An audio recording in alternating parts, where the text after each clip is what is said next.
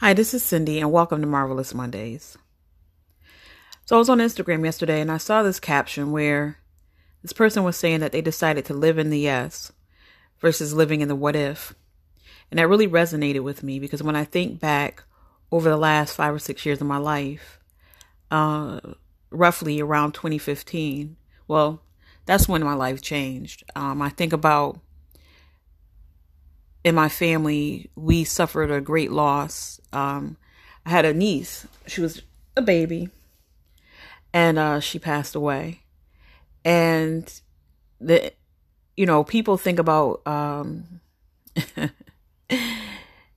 you know, when I at the time when I shared, uh, at the time that it happened, you know, I was so consumed with grief. Uh, a lot of times people don't really understand they understand loss, but you know, I had someone say to me, "Oh, well, you know, she was a baby, you didn't ignore." But I was looking at her video over the weekend, and she was full of life, or already had her own personality, uh, vocal, everything. So, but any in any event, that made me reflect on my life since then, and I know that for me, it was a wake up call it was the beginning of an awakening for me. And as someone who had been in a ministry, uh, church ministry, for over 10 years at that point, it was a true awakening in the sense that it made me stop and look at my life.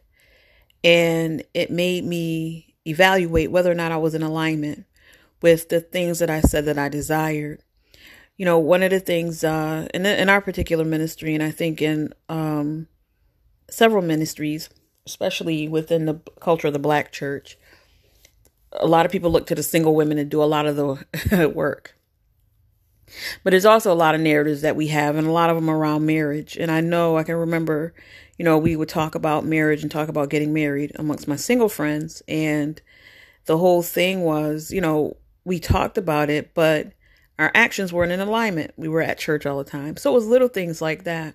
But it also was a pivotal time for me in terms of looking at um, the culture of the church and the narratives that I held about the world. And there's a lot to um, what happened to change my perspectives in a lot of ways. Um, but when I heard that statement about living in the yes versus living in the what ifs, I can remember doing a lot of living in the what ifs. Um, being unable to make a decision because I was, I did, I wouldn't make a decision before I would just focus on, well, what if this happens? What if that happens? Uh, wouldn't even say yes. And how that tragedy, that trauma was the beginning of me saying yes to my life. And I, I've, you know, I'm a lifelong student. I've just accepted that. But one of the things that uh, Dr. Joe Dispenza talks about is how we can um, predict the future by creating it. And he talks about dealing with the fear the unknown, etc.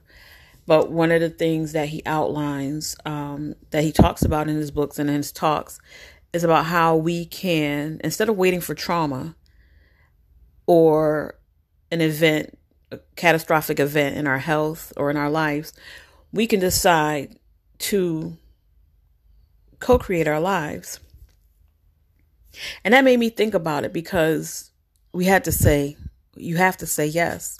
If you're going to be a co creator, if you are deciding that you want to make a change, you have to make a decision to live in a lot of yeses, a lot of yeses. And when I look back over my life, I've said yes a lot of times. Uh, the last few years, I've said less a yes a lot of times, and I can honestly say that I don't have any regrets.